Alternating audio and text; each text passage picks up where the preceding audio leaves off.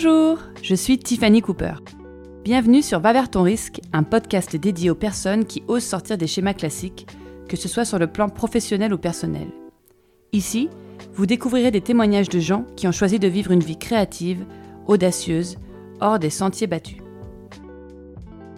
Ma nouvelle invitée sur le podcast est Noëlla Bugny-Dubois. Noëlla est la créatrice du compte Instagram Nos Alliés les Hommes, un compte pour les hommes cis qui a pour vocation de questionner les masculinités et de lutter contre le sexisme et toute forme d'oppression. Noëlla est aussi la fondatrice de l'association Nous Sommes, qui propose des cercles d'écoute pour hommes dans une dizaine de villes en France chaque mois.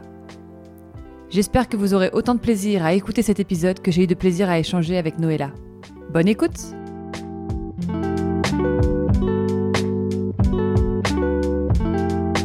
Bonjour Noëlla. Bonjour. Merci d'avoir accepté mon invitation. Merci à toi. Est-ce que tout d'abord, euh, tu pourrais te présenter en quelques mots pour celles et ceux qui ne te connaîtraient éventuellement pas encore? Oui, bien sûr.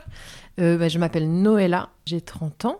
euh, et je suis la créatrice du compte Instagram Nos Alliés les Hommes, que j'ai créé il y a trois ans maintenant, et dont le but c'est de, de- de m'adresser donc euh, aux hommes. Euh, moi j'ai créé le compte pour, pour régler un petit peu les- la colère que, que j'avais, pour la soigner, pour la traiter.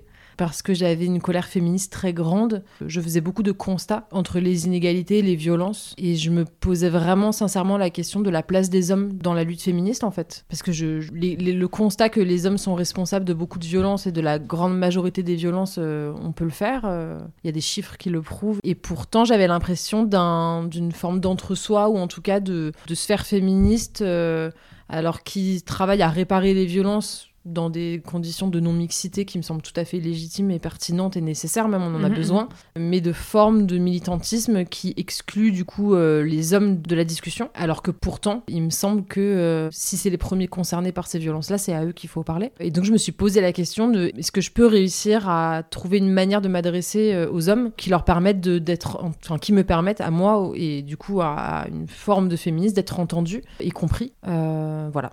Du coup, nous, euh, pour la petite histoire, on s'est rencontrés au Pop Woman Festival à Reims cette année. Et euh, du coup, j'ai découvert ton travail comme ça. Et moi, si j'ai voulu t'inviter sur le podcast, c'est justement parce que, euh, comme toi, je me suis nourrie de plein de livres féministes. et, et en fait, j'avais un peu ce constat qui était accablant où tu lis tout ça, le premier truc c'est euh, la colère, de se dire mais putain ça craint. On pourrait bêtement en déduire que le problème vient des hommes, c'est-à-dire que c'est les hommes en tant que tels le problème, avant de comprendre que bah non en fait c'est le patriarcat, c'est la façon dont on élève les hommes, c'est le monde dans lequel on vit qui les, pousse à être comme ça. Et à force de tirer ce fil, c'est vraiment un, quelque chose qui me tient à cœur en ce moment de comment on peut effectivement changer les choses, améliorer les choses et comment on peut faire en sorte que les hommes fassent partie de la conversation, qui se sentent concernés et non pas exclus par cette conversation. Et donc il y a- des œuvres qui existent sur ce sujet, notamment le film Close, le, documentaire Make Me a Man de Mai Hua et Jerry Hyde qui est super bien. Il y a un documentaire euh, sur Netflix qui s'appelle Beyond Men and Masculinity euh, qui est super intéressant aussi. Et dans ce documentaire, dans ces deux documentaires-là, il y a des groupes de parole. Et du coup, quand j'ai découvert ton travail, ça m'a vraiment intéressé. Je me suis dit, j'ai vraiment envie de discuter avec toi de ça ressemble à quoi, qu'est-ce que c'est. Donc voilà, c'est pour ça que je voulais t'inviter. Et puis aussi pour insuffler un peu d'espoir, tu es la preuve vivante que des hommes ont envie de participer à cette conversation, que euh, des choses peuvent changer. Et donc tu nous as raconté comment t'es venue l'idée de créer ces groupes de parole. Qu'est-ce que c'est toi, de façon plus personnelle, ta relation avec les hommes euh, dans ta vie? Est-ce que ça a influencé, tu penses, ton avis là-dessus aussi? Bah, je pense que déjà je rejoins ce que tu dis sur euh, les constats et les solutions parce que en fait euh, je pense que moi ce qui m'a beaucoup apaisé c'est d'essayer de trouver des solutions avec les hommes. Alors dans ma vie euh, c'est vaste hein, parce que des, des hommes il y en a il y en a il y en a il y en a plein dans ma vie. Euh, bah, il y a mon père euh, Ouais. déjà euh, qui est peut-être le premier homme que j'ai connu et, euh, et mon frère. Et puis après il y a eu mes amoureux. Mhm.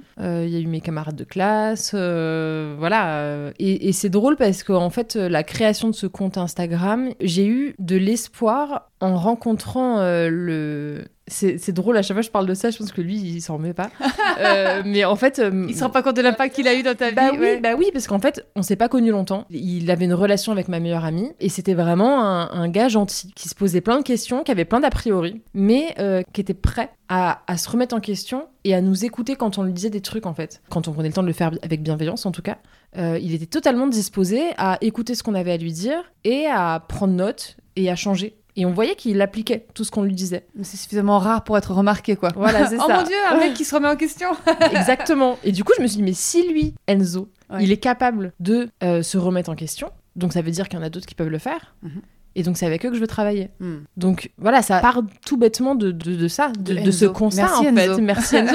oui, parce que du coup, je me suis dit, bah, bon, il y, avait Enzo, bien évidemment, il y a des hommes dans mon entourage hein, qui sont aussi prêts à se remettre en question. Mais c'est vrai que, ouais, c'est ça qui m'a fait dire que, en fait, euh, il y avait possibilité, si je crée du contenu sur Instagram, d'être entendu, euh, si j'arrivais à trouver les bons mots pour le dire. Parce qu'en fait, ce que je dis, c'est ni plus ni moins que, euh, voilà, je, moi, j'ai un féminisme radical, inclusif mais radical. Donc, en fait, je dis pas plus et j'ai pas, pas inventé la poudre, en fait. Donc, euh, je n'invente rien. J'ai lu des théories féministes, j'ai fait des constats, moi, dans ma vie de personne sexisée. En fait, euh, voilà, je, je n'invente rien, mais juste, euh, c'est quels mots j'utilise pour m'adresser aux hommes. Je sais pas si je réponds à ta question, du Si coup. tu réponds à ma question, alors du coup, je voulais juste savoir si tu pouvais préciser, parce que pas tout le monde sait ce que c'est une personne sexisée. Ah oui, c'est tout simplement une personne qui subit le sexisme. En fait, c'est un mot qui a été, enfin, une- enfin, c'est deux mots du coup, une, une expression, je sais pas, qui a été proposée par Julie Drouard, Hmm. Euh, Qui qui, a écrit, écrit, euh, ouais. Sortir de l'hétérosexualité, Qui est vachement bien. qui est génial. J'aime beaucoup cette personne et du coup, euh, moi, je suis non binaire. Mhm. Je suis à genre.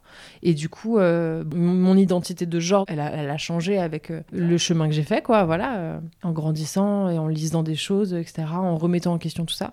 Et en même en remettant en question aussi le- les questions intimes. Donc, du coup, personnes sexisées, voilà, ce sont les- tout simplement les personnes qui subissent le sexisme. Toutes les personnes trans, euh, les personnes, euh, les femmes cis, euh, les- et les personnes non binaires, en fait. Donc, toutes les personnes qui sont dans, dans le spectre du genre, mais euh, en dehors des hommes cis, quoi. Hmm. Mais en réalité, on peut, on, et je pense à, je trouve ça juste de se poser la question de qui subit le sexisme, parce que effectivement, des hommes cis mais homosexuels peuvent le subir, et même des hommes cis hétérosexuels peuvent le subir quand même, si on part du principe que la compétition masculine c'est du sexisme en fait. Effectivement, j'ai lu un livre de Olivia Gazalet qui s'appelle Le mythe de la virilité. Ouais. En fait, le mot juste serait le viriarcat, parce que patriarcat, ça voudrait dire que tous les hommes dominent euh, les femmes, alors qu'en fait, c'est une certaine catégorie d'hommes qui sont des hommes cis, hétéros et la plupart du temps blancs, bien sûr, Mm. euh, qui dominent en fait tout le reste. Et donc, ça inclut aussi des hommes homosexuels et Mhm. des hommes euh, racisés. Et en même temps, on est, enfin, c'est, c'est quand même aussi bien de se poser la question de comment, même si des hommes homosexuels ou racisés hein, peuvent subir le sexisme, comment ils peuvent aussi participer au patriarcat, parce que en fait. Mm. euh, Étant des hommes, ils peuvent Ils peuvent- bénéficier de... Ils peuvent bénéficier de privilèges et ils peuvent aussi être oppressifs à plein d'autres endroits que. euh, voilà, c'est pas parce que tu subis le sexisme à un endroit que tu peux pas euh, toi-même être sexiste. Donc, est-ce que enfin, les femmes peuvent être sexistes? Bah, bien sûr, oui. Non? Mais si, si, si. si, si, non, mais du coup, c'est intéressant parce que du coup, euh, ça donne l'impression, parce que là, on vient parler de que des hommes, mais on n'a pas dit que les femmes étaient, pouvaient être sexistes aussi. Ah Elles bah, peuvent sûr. complètement participer, effectivement, à l'entretien du patriarcat et à la. Ah oui, oui. Ouais, ouais. Et y trouver euh, un endroit euh, privilégié dans des sphères, le nourrir euh, et en profiter. Enfin, oui. C'est vrai que c'est une fausse idée de s'imaginer que, euh, que les femmes euh, sont juste victimes et qu'elles ne participent pas à ça, alors qu'en fait, il y en a plein qui entretiennent, consciemment ou inconsciemment en tout cas, cette, cette dynamique de domination. quoi. Est-ce que tu pourrais nous décrire le déroulé type d'un groupe de conversation que tu animes? Parce que donc, tu n'es pas, tu, c'est pas toi seul, tu disais euh, en off que tu as 80 personnes qui font partie de ton association. Raconte-moi un peu combien de groupes de parole vous animez, tout ça. Mhm. Alors, donc moi j'ai créé l'association il y a un an et demi, et à ce moment-là j'étais encore en poste dans un théâtre, parce que moi j'ai une formation de Oui, médiatrice ça, culturelle. médiatrice culturelle. Voilà. Donc j'ai quand même créé l'asso en me disant, voilà, moi je- je- j'ai très envie de continuer, euh, donc les cercles d'écoute, c'est comme ça que ça s'appelle. Pas de Euh, parole, d'écoute. Ouais, d'écoute, parce que du coup, euh, justement j'ai rencontré euh, Maïwa.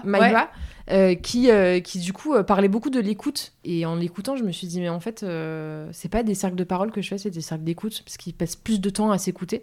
Et justement, euh, j'aime bien le fait qu'on on mette au centre l'apprentissage de l'écoute active pour les hommes qui sont pas tellement habitués, qui sont plutôt habitués à prendre la parole. Hmm. Euh, donc bien sûr, hein, prendre la parole, euh, faire ce travail d'introspection, ça fait partie des cercles d'écoute, mais quand même, quand on participe à un cercle d'écoute, on passe 90% de son temps à écouter des gens et pas à parler. Mm. Donc ça me semble plus juste de mettre Oui, l'écoute au centre. ne serait-ce voilà, que de- statistiquement. Oui, oui, Ouais. voilà. Et donc, pour répondre à ta question, j'ai créé l'association il y a un an et demi, puis j'ai quitté mon, mon travail pour pouvoir me lancer à fond dans le développement de, de ce projet. J'ai commencé à Paris, puisque du coup, euh, c'est moi qui suis la première à avoir euh, bah, fait la médiation de ces cercles d'écoute. Euh, donc, j'ai fait ça pendant un an. Toute seule, du coup, Euh, pendant un an. Ouais. Parce que, en fait, c'est ce que tu dis, ça fait trois ans que ton compte non, Instagram écoute. Je ne sais pas calculer, ça fait plus. En fait, c'est n'importe quoi. Ah ouais je pense que ça fait plus longtemps que ça. En fait, ça fait 12 ans, pardon. en tout cas, au départ, il y avait un compte Instagram. clair. Il y avait un compte Instagram au début. Tu dis que c'était pendant le confinement, donc euh, ça, en Oui, tout cas, la création, ça fait trois ans. Ouais. Euh, Ça, c'est juste. Ouais, c'est bon, donc là, on est bon, voilà. Mais tu as voulu diffuser ces idées d'abord à travers ton compte Instagram, et c'est après que tu t'es dit que tu voulais créer ces groupes euh, d'écoute. Ouais, en fait, au bout d'un an et demi, je pense que je me suis dit, ok, c'est cool, il y a une communauté. Hmm. Il y a des gens qui sont Les là gens et sont il y, a- là. et il y a des mecs. Parce que Oui. du coup, euh, moi, je regarde, je regarde aussi les statistiques. hein. Si c'était un compte Instagram avec 99% de, de, De femmes, c'est ouais. très binaire chez Instagram, ils sont toujours Ouais. femmes, femmes, hommes. Mais là, il y avait 35% d'hommes qui suivent euh, le compte, hein, ce qui est toujours pas la majorité, Ouais, c'est même pas la moitié. aussi. Mais euh, toi aussi, t'as ça Ouais, j'ai à peu près Ah, ça, bah. C'est pas mal. Et euh, du coup, je me suis dit, bah ok, sortons d'Instagram et allons rencontrer ces hommes-là et ouvrons des espaces de dialogue où on peut vraiment se rencontrer, s'écouter, se parler et aborder les sujets qui les voilà, quelles questions ils se posent, etc. Donc j'ai fait ça il y a j'ai fait ça il y a un an et demi et j'ai créé Nous sommes, donc c'est le nom de l'asso, pour euh, pouvoir donner un cadre administratif à ces cercles d'écoute à ces temps-là. Et donc maintenant que ça fait euh, voilà, donc ça en fait non, ça fait six mois que là je ne travaille plus, que je suis vraiment euh, je suis au chômage et,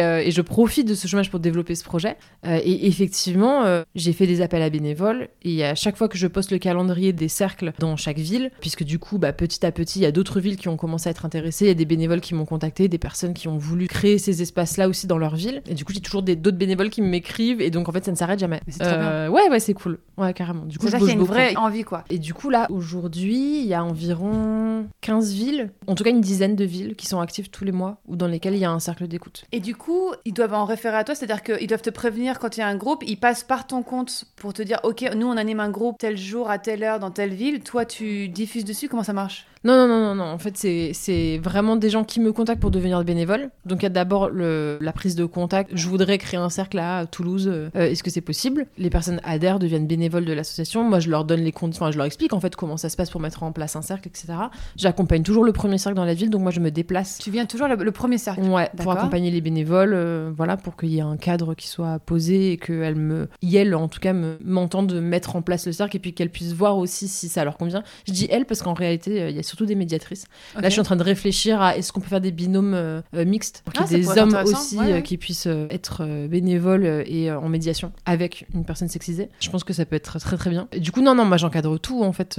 Mais ça passe ensuite, par ils moi. volent de leur propre aile, c'est-à-dire que toi t'es là pour le premier cercle, et ensuite Voilà. ils en font un par mois. Ouais, ouais, ouais. Du coup, il y a un calendrier qui est fixé avec une structure d'accueil. Donc, l'idée, c'est toujours d'avoir une structure d'accueil. Donc, on fait pas ça dans nos appartements. Bien sûr. On oui, fait toujours ça dans bien un sûr, lieu. mais en fait c'est pas forcément évident. Ouais, parce que du coup, ça demande de créer un partenariat avec un lieu, de bien communiquer. Et Euh, ça, et moi, je connais sur Instagram. Euh, oui, alors euh, oui. Après, quand il y a un mail de prise de contact, je relis le mail. on fait ça ensemble quand même. J'accompagne à toutes les étapes. C'est important ouais, que, que tu nous racontes comme ça, ça va. hum, Les gens qui vont nous écouter, ils vont savoir aussi euh, Ouais. en quoi ça consiste d'adhérer à ton Ouais. association, quoi. Donc tu dis, il y a combien de groupes d'écoute par euh, par mois à peu près? Il y a un cercle d'écoute par mois dans chaque ville. Donc Euh, une dizaine, donc- quinzaine par mois Ouais, c'est ça. Pour l'instant. Oui, avec 10 participants. Et à chaque fois, il y a des participants? Oui. C'est toujours les mêmes Ils reviennent plusieurs fois? Non, non, non, non, non? Bah, à Paris, on a une demande tellement énorme que vrai? les pauvres, ils arrivent même pas à s'inscrire. Oh, Il faut qu'on en fasse deux, je pense. À Lyon aussi, il y a beaucoup de demandes. mais c'est génial Euh, demande. Et non, dans chaque groupe, dans chaque ville, ben en fait, euh, il y en a qui reviennent, qui arrivent à se réinscrire. Et puis il y a des nouveaux.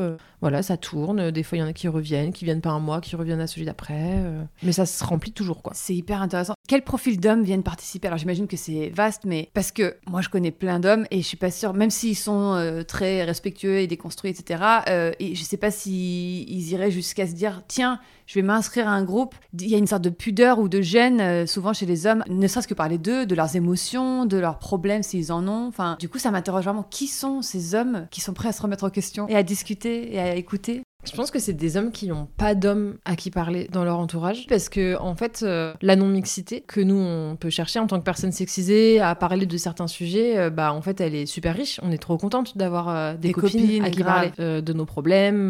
voilà. Et puis Et eux, bah, ils osent pas trop parler entre copains en plus. Non, ils parlent pas entre eux. Donc en fait, dans leur groupe de potes, dans leur boys club, ils ont, il y en a beaucoup qui ont pas de mecs à qui parler de leurs problèmes. Et en fait, on comprend la non-mixité parce qu'en fait, on va se comprendre, on vit les mêmes choses. Donc euh, si toi et moi, on, on se rend compte, on aura quand même des points communs. Moi, j'ai grandi en tant que fille, donc voilà, en fait, on a, on a un vécu qui est similaire, donc on va pouvoir se comprendre à plein d'endroits, etc. Donc même si ça, ça n'empêche pas de parler avec des hommes hein, et de parler en mixité, mais en fait, euh, je comprends qu'il y a des hommes qui ont envie de bah juste euh, parler de, de ce qu'ils vivent, leur vécu d'homme avec ouais, des de leur hommes. vécu d'homme avec des hommes et de, des questions qui se posent en fait, parce qu'il y a plein d'hommes qui remettent en question les normes viriles, qui sont pas à l'aise avec tout ça, qui en ont souffert et qui ont personne avec avec qui en parler. Donc c'est ça qu'ils viennent chercher beaucoup, des espaces où ils vont savoir que ça sera bienveillant, qu'il y aura une vraie écoute, une vraie qualité d'écoute, qu'il y aura pas de jugement et qu'ils vont pouvoir ensemble, bah voilà, remettre en question les normes et euh, ensemble quoi. Avec euh, du coup euh, une personne sexisée qui est là et une asso qui cadre tout ça et qui pose un cadre qui permet que ça déborde pas, qu'on tombe pas dans des trucs masculinistes, euh, de, de se plaindre d'être des mecs et que c'est trop dur d'être un mec. C'est pas ça qu'on fait Ouais. du tout. Mais c'est des groupes dans lesquels on est libre de dire bah voilà, euh, moi je me suis fait harceler à l'école quand j'étais petit euh, parce que euh, j'étais trop gros et du coup euh, voilà moi j'ai telles insécurités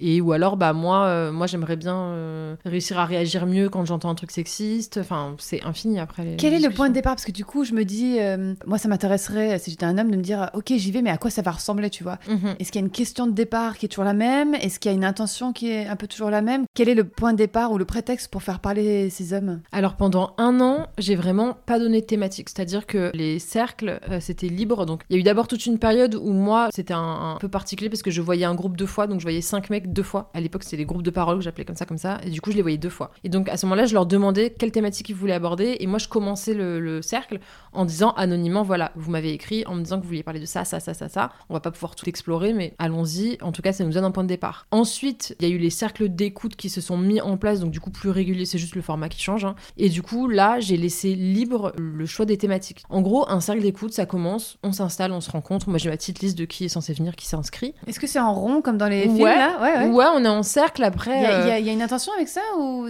Non, quoi que tu me diras, il y a des films où ils sont en rangée. Je me Bah, demandais en s'il y avait un truc. ouais. Ouais, oui, c'est comme bah, le cercle, ça permet que tout le monde puisse se voir et être ensemble en fait. C'est pour ça qu'on appelle ça un cercle, hein, tout bêtement, hein, parce qu'on est en cercle et que du coup, c'est pas moi qui suis euh, en train de parler devant une, une Comme une audience. ouais, Voilà, où- et je vais pas non plus leur demander à chacun de prendre la parole et de se lever, de, de parler devant les autres. Ce qui serait intéressant, enfin pourquoi pas, ça peut se faire. Euh, mais c'est l'idée, c'est plutôt d'être en cercle pour pouvoir se voir et s'écouter. Donc vous êtes en cercle. Voilà, donc on s'installe. Euh, moi, je, je présente le cadre, donc je pose les règles et les conditions du cercle. Donc voilà, je dis bah voilà, on est là pour. euh, donc je leur explique qui je suis, euh, le compte Instagram, euh, l'association, et ce qu'ils peuvent attendre de ce cercle. Je leur pose aussi les règles de, communication non violente et non verbale aussi. Genre, on secoue les mains en l'air quand on est d'accord, on peut se pointer avec les pouces pour dire qu'on se sent concerné ou qu'en tout cas on a la même expérience. Chacun prend la parole individuellement, on ne coupe pas quelqu'un, on laisse tirer le fil de sa pensée jusqu'au bout. Je leur dis qu'il faut aussi prendre attention à ne pas monopoliser trop la parole, donc faire attention à son temps de parole. Euh, voilà, plein de petites règles comme ça qui font que du coup, euh, cadre. ça pose un cadre vraiment euh, du cercle. Ensuite, moi, je leur demande de se présenter et de dire bah, ce qu'ils veulent sur eux déjà et qu'est-ce qu'ils sont venus chercher dans ce cercle. Permet de briser la glace un peu. Voilà, ouais. ouais. Moi, je prends toujours des notes. Je leur, je leur dis hein, que je prends des notes et tout, que c'est pas pour les. C'est c'est pour moi, en fait. Et ensuite, du coup, bah, comme ils ont parlé d'eux un petit peu, bah, moi, je note un petit peu euh, pourquoi ils sont venus là et si ça fait sortir des thématiques. Et donc, ça, c'était comme ça que ça se passait euh, jusqu'à maintenant, jusqu'à ce mois de- d'avril, où à partir de maintenant, on entame des cycles et du coup, je propose une thématique. Donc là, on est sur le cycle de l'amour. C'est le premier cycle que j'ai eu envie d'entamer, parler d'amour. Et du coup, il y, a une thématique euh, à chaque euh, cercle euh, par mois. Et donc, bah, le mois d'avril, c'était sur l'estime de soi. Donc, on a vraiment, bah, là, au moment où j'ai posé le début du cercle, on dit, bah, aujourd'hui, on est là pour parler de l'estime de soi. Qu'est-ce que ça veut dire? Et voilà, ça fait un point de départ à tout le monde commun. Et donc chaque cercle maintenant aura une thématique euh, et donc ça permettra d'avoir un point de départ et aussi de mettre en commun parce que c'est intéressant entre nous du coup médiatrices de, euh, de se réunir ensuite et de dire bah voilà qu'est-ce qu'on a abordé comme sujet etc et moi ça me permet de pouvoir ensuite euh, écrire sur le compte Instagram Ça nourrit le contenu. ah bah ouais. oui. Ah, mais moi, de toute façon, les cercles d'écoute, ça a toujours nourri euh, mes réflexions. Enfin, c'est super riche. De se rendre compte de quels sont les questionnements des hommes, quelles questions ils se posent, qu'est-ce qui pose problème, qu'est-ce qui pose question, quel système de pensée ils ont. euh, Enfin, en fait, euh, c'est passionnant. Donc toi, tu disais que tu te définis comme non-binaire et pansexuel, et ça m'intéresse parce que je me demandais justement s'il faut absolument que ce soit euh, une personne sexisée qui anime le groupe. Ça peut pas être un homme euh, cis hétéro Non, seul non. D'accord. Et pour quelle raison? Alors, parce Juste que non. tout simplement. ok. non, je vais développer. Euh, Il y a une raison, hein, Ouais. je crois que c'est fondé. Tout simplement parce que, en fait, euh, j'ai lu euh, Francis Dupuy-Derry, La crise de la masculinité, euh, qui est un super livre. euh. il a aussi écrit un guide de disempowerment pour les hommes, pour les inviter à, à perdre du pouvoir, du, du pouvoir sûr. C'est très intéressant. Et donc, Francis Dupuy-Derry développe euh, l'idée selon laquelle le- la naissance du, du masculinisme, donc de ce mouvement profondément antiféministe et viriliste, est née en fait parce qu'il y a des hommes qui se sont dit on va se réunir entre nous et on va parler de nos problèmes. Et que tous les boucs émissaires, en fait, des problèmes des hommes qui se sont réunis ensemble pour parler de leur virilité, c'était les femmes et les féministes. Et qu'en fait, tout était de leur faute finalement. Hmm. Donc moi, j'ai pas envie de recréer ça, bien évidemment. Donc du coup, ma- mon, mon questionnement aujourd'hui, et ça, ça ne cesse de bouger, c'est bien évidemment, je pense qu'il faut qu'il y ait une personne sexisée qui soit là pour poser un cadre. Les hommes sont très contents de la présence d'une personne sexisée dans le cercle pour plein de raisons. En fait, tout change. Des hommes qui se retrouvent entre eux très rapidement, euh, ça va pouvoir tomber dans on se tape dans le dos. euh, et là, la présence d'une personne sexisée permet de d'éviter ça. Alors bien sûr, ça a ses avantages, ça a ses inconvénients, et c'est jamais parfait. Et c'est pour ça que c'est important que tout existe en fait. Euh, moi, je dis pas que ça ne peut exister que comme ça. Mais en tout cas, c'est comme ça que je me sens le plus à l'aise, et j'ai l'impression que ça fait du bien à tout le monde. Maintenant, je me pose la question de effectivement qu'il y ait des binômes euh, avec un homme cis en médiation et une personne sexisée, et je pense que ça peut Ça être, peut être euh, intéressant de tester en tout intéressant cas. aussi. ouais. Ouais. Dans une de tes publications récentes sur Instagram, tu dis, je cite, Les hommes que je rencontre depuis deux ans dans les cercles d'écoute sont pour la plupart anticapitalistes. Dans des foyers où les objectifs qu'on donne aux enfants, c'est de réussir socialement et économiquement, on soutient des valeurs qui vont contre l'épanouissement personnel, l'empathie et le soin. Être un homme, c'est dominer et posséder, pas partager et aimer. Je voulais savoir si tu pouvais développer un peu. Euh, ouais, ouais, ouais. En fait, euh, c'est des constats que je fais qui sont vraiment liés à l'activité euh, de l'association, parce que je vais aussi faire de la prévention dans- en milieu scolaire. Ah, génial. Donc, je rencontre des jeunes garçons et je parle avec eux. Et je parle avec eux de virilité, voilà. Mais en fait, je me suis rendu compte que effectivement, ils sont élevés dans une culture capitaliste, en fait, qui a une certaine idée du succès. Alors là, je vois que ça, ça débat beaucoup en commentaire. euh, C'est marrant parce que les hommes. euh, Sous cette publication Ah oui, oui, ça a fait euh, réagir. Oui, mais c'est intéressant. Quand ça fait réagir, c'est que ça vient toucher quelque chose Ah oui, c'est de sûr. vrai, tu vois. Ouais, ouais, c'est sûr, ouais. Qui dérange, en tout cas. Il y en a qui sont peu en mode euh, tout n'est pas acheté dans le capitalisme, il faut nuancer, nanana. Oui, il faut nuancer, mais quand même, on peut se dire que globalement, les valeurs capitalistes sont plutôt toxiques. Qui sont de dominer et d'être Bah supérieur. oui, Ouais, et de ouais. gagner et d'a- d'avoir du succès. Et en fait, questionner cette notion-là de succès, qu'est-ce que c'est de réussir quand on est Juste un garçon? réfléchir, ouais. Ouais, quand on est un garçon, quand on est une personne en fait. Qu'est-ce que ça veut dire de réussir et par quoi il faut passer? Voilà, moi je me rends compte que les hommes que je rencontre dans les cercles d'écoute et les jeunes que je vois ont cette idée de, du succès et de la réussite et de d'un désir capitaliste, voilà, de dominer. Et clairement, c'est dit comme ça, quoi. D'avoir beaucoup d'argent, de posséder beaucoup de choses. Tu disais d'avoir une femme. Oui, avoir une femme. Ils veulent Non avoir. pas de relationner avec une Non, personne, ils en ont mais rien à d'avoir faire. une femme. Ils, ouais. sont, ils sont sexistes, ils sont super misogynes, ils sont jeunes, hein. ils ont un discours pas encore qui, est, euh, bah, qui est euh, celui qu'ils ont entendu, celui que la société leur impose. Donc je pense qu'ils n'ont pas encore pris le recul nécessaire. C'est pour ça que je dis ils sont jeunes, c'est juste qu'en fait ils n'ont pas eu le temps de réfléchir à tout ça et de se dire en fait qu'est-ce qui est bon pour moi, de quoi j'ai envie dans la vie, quoi. Et c'est quoi le succès, c'est quoi la richesse, c'est quoi réussir? Et par contre, je vois bien que les hommes. Donc, moi, j'ai fait un sondage là sur mon compte Instagram pour demander un peu euh, au niveau politiquement comment ils se situent. Donc, j'ai proposé extrême gauche, gauche, centre droite. Il n'y avait pas la place pour l'extrême droite, mais je me suis dit que c'était. euh, J'espère pas. Et en fait, à 83%, ça répond extrême gauche, gauche. Donc, avec un limite 50, enfin 40-40 en gros, euh, extrême gauche, gauche. Et je suis pas étonnée parce qu'en fait, les valeurs qui sont défendues par euh, la gauche, euh, pour beaucoup aussi écolo, et ça raconte beaucoup. Mais oui, cette, cette volonté de, de déconstruire la, la domination. Ouais, ouais, la domination sur le vivant, en fait, euh, sous toutes ses formes. Donc oui, je pense qu'on éduque les garçons dans cette idée de la réussite. Dans les cercles d'écoute, là, récemment, il y en a un qui m'a dit euh, qu'ils avaient l'impression de devoir, toujours devoir ramener un trophée à la maison, ou d'être eux-mêmes un trophée, en ramenant des bonnes notes, euh, en étant comme il faut, sous plein d'aspects, euh, en réussissant, en montrant de la réussite, et en l'occurrence aussi en ayant une copine, parce que ça fait partie de- des attributs virils, en fait, c'est d'avoir une relation avec une, femme, si possible, Attendu possible. de. Ouais. Ouais, c'est ce qui est attendu d'eux. Donc euh, je pense que déconstruire le rapport qu'on a aussi avec euh, la politique et avec euh, le capitalisme en l'occurrence, ça fait partie de, des questionnements sur la vérité. En tout cas, ça induit beaucoup de choses. Est-ce que c'est déjà arrivé qu'un groupe de conversation prenne une tournure inattendue? Et par inattendue, je veux dire positive ou négative. Peut-être euh, quelque chose dont tu voudrais nous faire part de. euh, Est-ce qu'il y a quelque chose, je sais pas, qui a dérapé euh, ou au contraire euh, quelque chose de beau? Enfin, je sais pas. Tu peux nous en parler? Ouais, bien Ouais. sûr, ouais. sans trahir personne. Chaque cercle d'écoute est un moment privilégié et tellement particulier et tellement unique et riche que du coup je peux pas te dire qu'il y en a un qui m'a plus Ouais. marqué qu'un autre. J'ai envie de dire, il se passe jamais des trucs incroyables. C'est-à-dire qu'il y a jamais de. Enfin, moi, ça m'est jamais arrivé. Voilà, j'en ai fait beaucoup. Qu'il se passe euh, des trucs inattendus. Mais je sors toujours de ces temps-là en me disant, genre, mais waouh, c'était incroyable. C'est toujours incroyable. Et eux, ils ont ce ressenti-là aussi Est-ce que tu sens un soulagement presque Ah oui. euh, Tu sens que ça leur fait du bien Ah bah oui. Bah quand ils se présentent, donc le cercle d'écoute, on se présente. Souvent, il y en a un qui, qui dit qu'il est stressé. Et ça se voit hein, physiquement, ils sont un peu sur eux. euh. En plus, euh, il y a beaucoup d'hommes neuroatypiques aussi qui viennent. Donc beaucoup, de, voilà, de, même physiquement, ça se voit qu'ils sont, qu'ils sont stressés. Ils, des fois, ils le disent. Il y, en a, il y en a un qui a pleuré tout de suite en se présentant. En disant qu'il était hyper ému, en fait, déjà d'être là et de voir ces gens et, enfin voilà, de participer à ça. Incroyable. Bah, ça a dû briser la glace. Ah bah là, oui. Ouais, ouais, ouais, carrément. Et par contre, à la fin du cercle, on refait toujours un petit tour, voilà, une petite météo de, de l'humeur, de comment ça va, comment on se sent. Et c'est toujours euh, je me sens soulagée, euh, j'étais super stressée, mais ça va mieux. euh, et, euh, et voilà, et donc en fait, euh, ouais, je pense qu'ils sont très émus. Parce qu'en fait, ça n'existe pas, il n'y a pas dans la vie quotidienne d'espace où il y a des hommes qui se réunissent pour faire de l'introspection et pour être bienveillants et pour se poser des questions et se remettre en question. Ça n'existe pas en fait.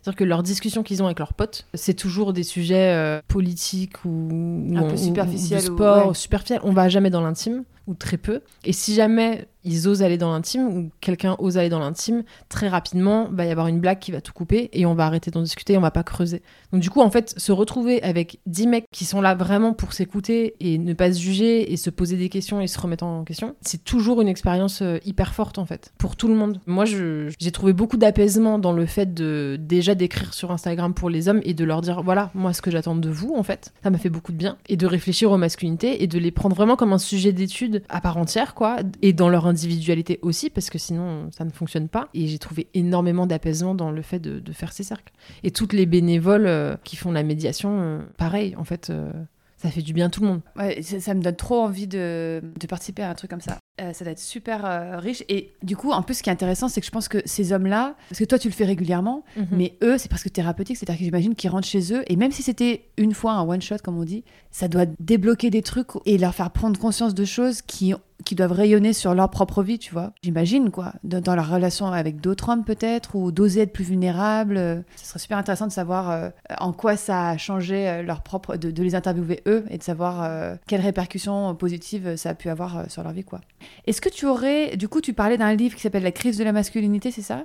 Est-ce que tu aurais d'autres œuvres, euh, livres, films, documentaires, podcasts, euh, à nous conseiller euh, des références? Je, les- je les mettrai dans la publication Instagram en, en bas pour que, voilà, si les gens qui nous écoutent ont envie de, de se renseigner sur tout ça, puissent aussi, si, même s'ils sont un peu timides pour participer à ces groupes de parole ou que- des- ces groupes d'écoute, pardon, euh, ou que leur ville ne propose pas ce genre d'atelier, qui puissent dans leur coin lire, se renseigner, tout ça quoi. Qu'est-ce que tu recommanderais toi? Euh, je recommanderais toujours, parce que c'est le livre qui m'a permis de- d'entrer dans, dans ces réflexions-là, euh, la BD de Liv Stromquist, Les sentiments du prince Charles, parce que... euh, parce que vous Voilà. lisez-la, voilà. Euh, non, mais c'est passionnant. Ensuite, euh, je pense que sur le sujet vraiment des masculinités, On ne naît pas mec de Daisy Le Tourneur. Ouais, qui est vachement un super aussi. bouquin. Et le coup de la virilité aussi, de Lucille Pétavin. Après, il y a aussi sur le Boys Club, mais je l'ai pas fini. Honte à moi. Il y a À l'écart de la meute de Thomas Messias. Il a fait partie d'un groupe un peu problématique, là, euh, carrément. Et il est revenu là-dessus depuis. Il a créé le podcast Mansplaining aussi. Et ce livre parle vraiment du Boys Club et de comment en sortir, en fait. Et je trouve que ça, c'est vraiment un des sujets les plus. euh, les plus parlants parce que tous les mecs font partie d'un groupe de mecs, de potes, en fait, enfin beaucoup. Et il y en a beaucoup qui sont mal à l'aise. moi, je, peux parier que sur euh, tous les groupes de mecs de potes, il y en a au moins un qui est pas à l'aise en fait. Oh, mais c'est sûr. Au moins un qui, qui, est- Qui fait genre. qui fait genre. Ouais. Et moi, j'aimerais trop faire des, genre, des stages de groupes de potes, de mecs. Je pense qu'il y en a quelques-uns qui ont conscience qu'ils sont mal à l'aise et qui jouent un rôle et qui performent et qu'ils ont le masque viril et qu'en fait ça les saoule et qu'ils en ont marre et qu'ils aimeraient bien y échapper. Et je pense qu'il y en a beaucoup qui n'ont pas conscience de tout ça et Mm. qui ont quand même qui partent du principe que c'est tellement comme ça que c'est censé se passer que du coup bah, ils le pas. remettent pas en question Ouais, en fait. ouais, ouais. Et alors du coup, euh, pour terminer, euh, je, je voulais te demander, qu'est-ce qui, toi, t'inspire, te motive, te donne envie d'avancer euh, au quotidien, mais même qu'est-ce qui te drive? Tu sais, on a tous un peu, alors certains appellent ça une mission de vie, d'autres appellent ça juste la motivation, mais qu'est-ce qui t'anime, qu'est-ce qui brûle en toi et qui, qui te donne envie de, d'avancer et de, dans cette démarche en tout cas de ce que tu fais? Hmm. Euh, Qu'est-ce qui me motive? Je crois que je crois que l'idée de d'être une meilleure personne tous les jours et de faire en sorte que collectivement on, arrive à ça, ça me motive vachement. Ouais, apprendre des nouvelles choses, euh, faire des rencontres qui sont enrichissantes, euh, se remettre en question, apprendre de ses erreurs. J'adore me lever et me dire genre qu'est-ce que je vais faire aujourd'hui qui va m'enrichir en fait? Je crois que c'est ça qui me motive vachement, le travail en fait. Mais bon, je suis Capricorne alors. euh, Ah, moi aussi je suis Capricorne bah Mon Dieu, le bon, bah voilà, travail, tout s'explique. parlons-en. Tu vois, un point commun. mais bah oui, moi j'adore travailler et j'adore l'idée d'un travail et c'est pour ça que je suis super contente de d'être au chômage et, ça- Ouais. et là ça va paraître bizarre, complètement coup, on vient, de, on vient de dire qu'on aime le travail, mais je suis Mais au chômage, oui. j'adore. Mais parce qu'en fait, le chômage, ça me permet de, de sortir d'un travail salarial, c'est-à-dire de faire un boulot, en fait. C'est pas du travail pour moi. Le boulot que j'avais avant, c'était un boulot. C'est-à-dire que je Mm. me levais le matin et voilà. Et c'était le, le boulot que je faisais parce que euh, j'avais fait les études pour suivre ça et que c'était ça, voilà. Le travail, pour moi, c'est vraiment de ouais, de travailler sur soi avec les autres euh, et pour des projets qui nous portent vraiment quoi. Et donc je suis contente de me lever le matin pour travailler en fait et pour travailler sur moi, pour travailler avec les autres, pour apprendre des nouvelles choses, pour faire des erreurs, c'est super important. Ça, on en parle beaucoup dans les cercles d'écoute aussi de faire des erreurs, apprendre à faire des erreurs et pour s'améliorer au final. Donc euh, donc ouais, je crois que c'est le travail en fait. Oh là là. Merci Noëlla. Merci à toi. Merci beaucoup.